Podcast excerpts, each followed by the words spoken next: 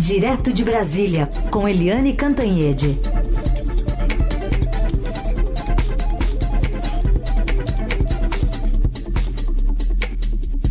Tudo bem, Eliane? Bom dia. Bom dia, Carolina. Bom dia, ouvintes. Eliane, é... hoje uma expectativa grande para saber da resposta da atriz Regina Duarte. Ela aceita ou não né, a pasta da cultura, assumindo o lugar de Roberto Alvim? Pois é, né? Carolina, essa história realmente. É, o governo Bolsonaro consegue se superar né, com, com essas coisas. Como é que você pode ter um secretário nacional de cultura que faz uma peça, uma performance é, é, nazista, né? Porque ele não apenas usou trechos, plagiou trechos da, do discurso do Goebbels, que era o grande homem da propaganda nazista, como ele usou o mesmo cabelo, o mesmo olhar, o mesmo tom e até, a, se você olhar, até a mesma ambientação com o, o, a foto do presidente ao fundo. Então, a foto do, do original do Goebbels falando era com o Hitler ao fundo, quer dizer, é tudo inacreditável. E o, o para completar, para dar aquele tom é, final, né, o, o fundo musical era uma ópera do autor preferido do próprio Hitler. Então isso, isso rodou o mundo, foi parar nas manchetes internacionais, isso ajuda a deteriorar a imagem do Brasil no exterior, enfim. Mas é, vamos, é, vamos ao dia de hoje. O, o presidente Jair Bolsonaro deve receber a atriz Regina Duarte, a Regina Duarte, que eh, votou no Bolsonaro, que apoiou o Bolsonaro, que ficou famosa quando dizia eu tenho medo em relação à volta do PT, à eleição, à vitória do PT. E vamos ver, o presidente, eh, há sinais de que ele até aceitaria reconstituir o Ministério da Cultura, o ministério era a cultura tinha um ministério próprio, né? O Bolsonaro acabou com o ministério, jogou a secretaria da cultura na cidade, no Ministério da Cidadania. O, o ministro Osmar Terra não se é, deu bem com as confusões todas da área no, no regime Bolsonaro e aí a pasta da cultura, a secretaria da cultura acabou jogada ali feito saco de batatas no Ministério do Turismo. E agora há a possibilidade da Regina Duarte, com a força dela, ela uma mulher muito conhecida é, da área, né? É, enfim, ela tem muita presença e é uma mulher, então é, há uma possibilidade de volta do Ministério da Cultura. A gente está com a Eliane Cantanhede conversando conosco sobre né, a possibilidade da atriz Regina Duarte aceitar essa pasta da cultura e esses bastidores, né? De se comentar que é possível que se restabeleça o Ministério da é, Cultura para dar mais força né, a esse convite. A Regina Duarte deve se encontrar ainda hoje com o presidente Bolsonaro lá no Rio de Janeiro, que cumpre uma agenda, inclusive, lá no Rio de Janeiro. Ele vai conversar com o prefeito da cidade, Marcelo Crivella, também com o comandante da Marinha, Ailux Barbosa Júnior, então tem toda uma expectativa em relação a, a, quem vai aceitar esse nome. E se a Regina Duarte não aceitar? Quem poderia ocupar essa cadeira da cultura, que tem sido um lugar de muita crítica, né, de muita discussão ideológica em relação a, ao conteúdo dela. Eliane, você concluía falando sobre o Roberto Alvim.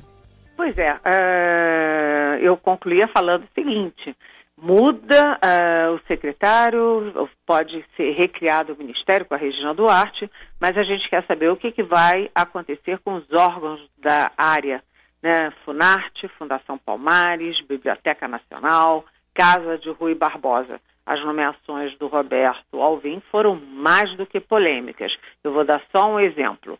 Fundação Palmares. Ele colocou na Fundação Palmares simplesmente um negro que nega o racismo, que, que acha que a escravatura foi boa para os negros brasileiros.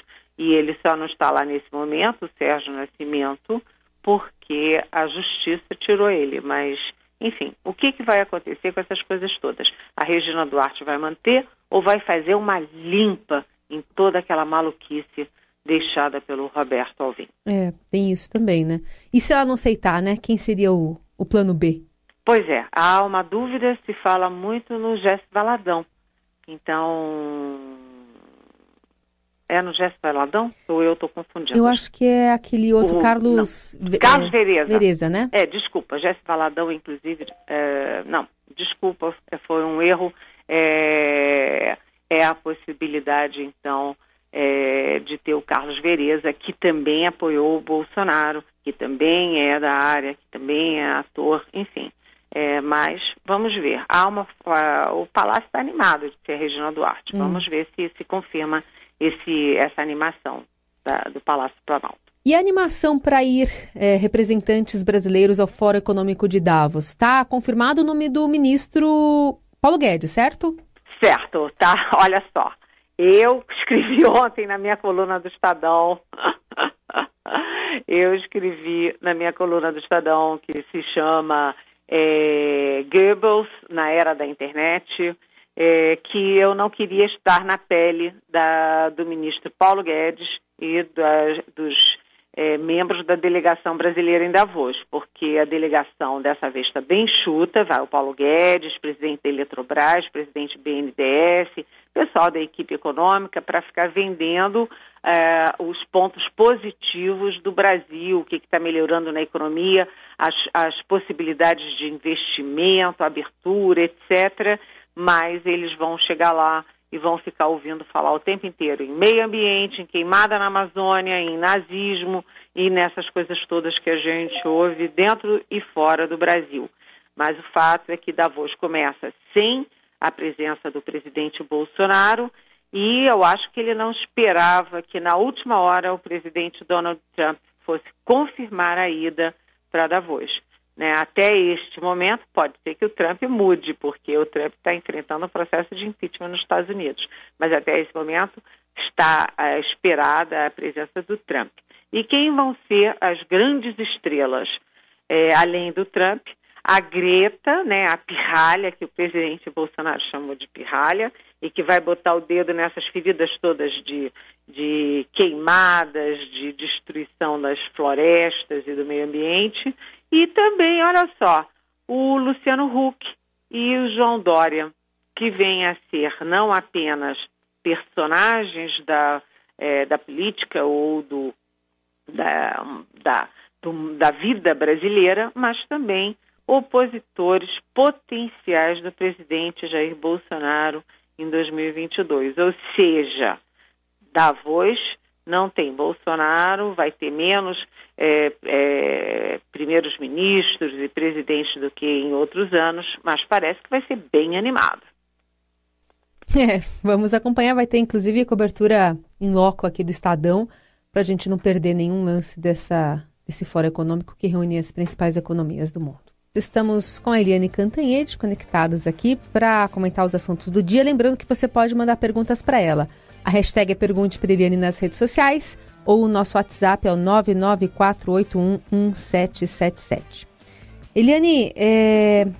parece que o presidente da Câmara, Rodrigo Maia, ficou é, indignado com a, com a questão do benefício, né, de que ele, eu, você, enfim, Todos nós pagamos é, cerca de 30 milhões de reais anuais a 194 filhas solteiras de ex-parlamentares e ex-servidores. É, o presidente do, da Câmara, o Rodrigo Maia, reagiu, é, reagiu como tinha que reagir, né? Dizendo que tudo isso é um absurdo, mas ele também disse que não tem muito o que fazer.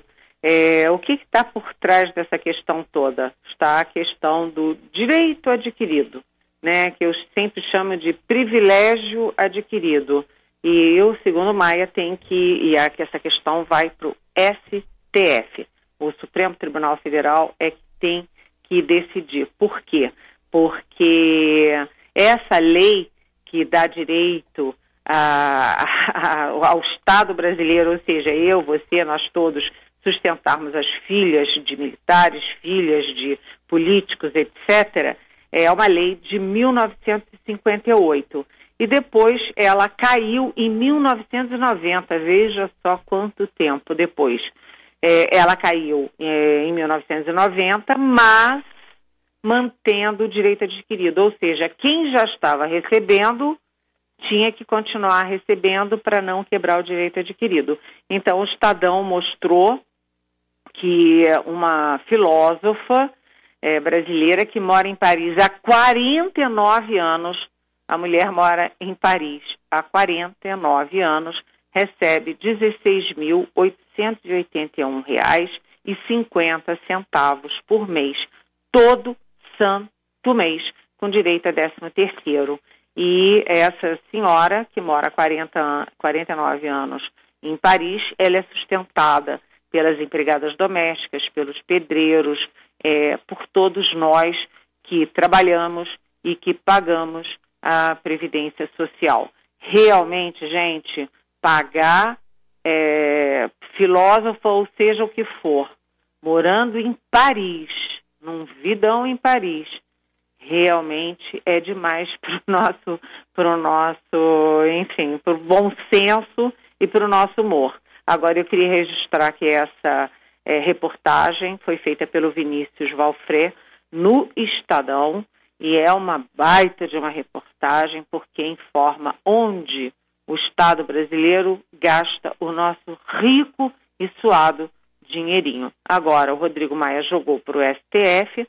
Vamos ver o que, que o STF vai dizer, porque todo mundo mantém a mesma posição do Rodrigo Maia. É um absurdo, é um escândalo, mas tem que se respeitar o direito adquirido das senhoras e senhoritas, porque elas não casam, né? Se você casa, você perde o direito. Então, elas é, vivem com alguém, têm filhos, etc, etc, mas não casam para se manterem solteiras oficialmente e terem direito ao benefício. É realmente uma daquelas jabuticabas muito, muito brasileiras. Agora, não tem. É, isso, nessa conta não entra as filhas dos militares, né, Eliane? Não, isso aqui é só do parlamento. É. Essa conta de 30 milhões e 194 filhas são, é, elas são exclusivamente da Câmara e do Senado e exclusivamente filhas de ex-senadores e ex-deputados. Não entra a conta dos militares. Se entrar essa conta, fica bem mais gorducha, digamos assim. É, isso aí. É, tem uma pergunta aqui do, do nosso, de, uma, de uma ouvinte é, sobre ainda a questão envolvendo o Ministério ou a Secretaria de Cultura. Vamos lá. Oi, bom dia. Meu nome é Giovana. Eu queria perguntar para a Eliane se tudo isso que aconteceu com o ex-secretário da Cultura não é passível de cadeia ou não é considerado crime no Brasil, porque uma apologia nazista pelo que eu saiba, é crime, não é? é ou só a simples uh, demissão do cargo já está suficiente? Oi, Josélia. Ótima pergunta, excelente pergunta. Na verdade, assim, é, a lei brasileira prevê é, a criminalização de apologia a regimes assim, né? A regimes como o sanguinário nazismo. Então, o ex-secretário Roberto Alvim, ele além de ter sido demitido, e atenção, ele foi demitido não porque o presidente foi contra a live dele, contra a manifestação dele, mas porque houve uma pressão dos presidentes da Câmara, do Senado, do Supremo Tribunal Federal, da Embaixada da Alemanha, de todos os, enfim, de todos nós que trabalhamos com opinião pública e, inclusive, da comunidade judaica que legitimamente se manifestou é, irada contra aquilo. Mas, além da, da, de perder o cargo, ele é sujeito, sim, a um processo na justiça por apologia a regimes ditatoriais. Né? Então, vamos ver quem é que vai entrar com esse processo, Josélia. Vamos ver. Uh, outra expectativa que a gente tem para essa segunda-feira é sobre o Ministério da Educação, sobre o embrólio envolvendo o Enem, né? Porque teve uma falha gráfica ali, É, no segundo dia do exame, especialmente, pelo menos segundo o INEP, os candidatos fizeram uma prova diferente, que são identificadas por cores. Na hora da correção, houve pessoas que realizaram a prova de uma cor e tiveram a correção com base em outra. E aí, no fim de semana, a gente teve o ministro da Educação, Abraham Weintraub, admitindo que houve uma inconsistência que prejudicou a nota de parte dos candidatos e também disse que os estudantes tiveram os gabaritos trocados, mas que ninguém será prejudicado. Vamos ouvir. É uma inconsistência fácil de ser consertada. Estamos falando aí de alguma coisa como 0,1% das pessoas que fizeram, dos milhões, 0,1%, número baixo. Então, para 99% das pessoas, está tudo bem, mas esses indivíduos, apesar de estatisticamente não serem eh, significativos, individualmente, não pode haver uma injustiça como essa. A gente está corrigindo até segunda-feira, tudo resolvido. Ninguém, absolutamente ninguém será prejudicado. Só que a questão é que amanhã já começa a inscrição do SISU, né, Eliane? Pois é, e está todo mundo morrendo de medo, porque é aquilo que o ministro falou, ele está correto, é só 0,1% ou sei lá quantos por cento. Agora, se você é uma pessoa que você foi prejudicado, imagina como você está. Você teria o direito, o direito adquirido né? E o seu direito não está sendo respeitado. E esse pouquinho percentual são 39 mil é, estudantes, 39 mil vidas, né? Destinos que estão em jogo. Então, erros acontecem, a gente sabe que em outros governos também aconteceram. O problema é que esse governo está é, com pouca margem para erro principalmente no Ministério da Educação, que teve meses de erros com o Vélez Rodrigues, o ministro que caiu, agora tem meses de erros com o ministro Weintraub, que é aquele que é, imita Gene Kelly na internet, é aquele que é, escreve impressionante com C, paralisante com, com Z, enfim, e vai por aí afora. Então, os erros vão se sucedendo. Todo mundo sabe que errar é humano. Erros acontecem, mas se você erra uma, duas, três, quatro, cinco, aí começa a ficar complicado. Então, o Weintraub estava até um pouco abatido na entrevista de ontem, e o que se espera é que tenha uma resposta rápida, eficaz e que seja justa e rapidamente ainda hoje, porque são 39 mil destinos que estão em jogo. Aliás, o INEP criou até um e-mail para os candidatos que se sentirem prejudicados enviar a mensagem. É o enem2019.inep.gov.br, enem2019.inep.com, aliás, .gov.br.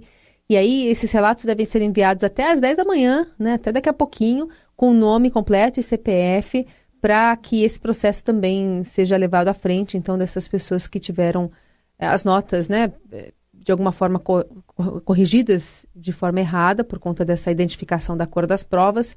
E, segundo o governo, segundo o MEP, o, o MEC, as coisas vão ser resolvidas até hoje, é o que a gente espera também. Eliane, obrigada, boa semana e até amanhã. Até amanhã. Beijão, Carolina. Carolina é uma menina bem difícil de esquecer. Anda bonito, no olhar. Tem um jeito adolescente que me faz enlouquecer. Eu moleço que eu não vou te enganar.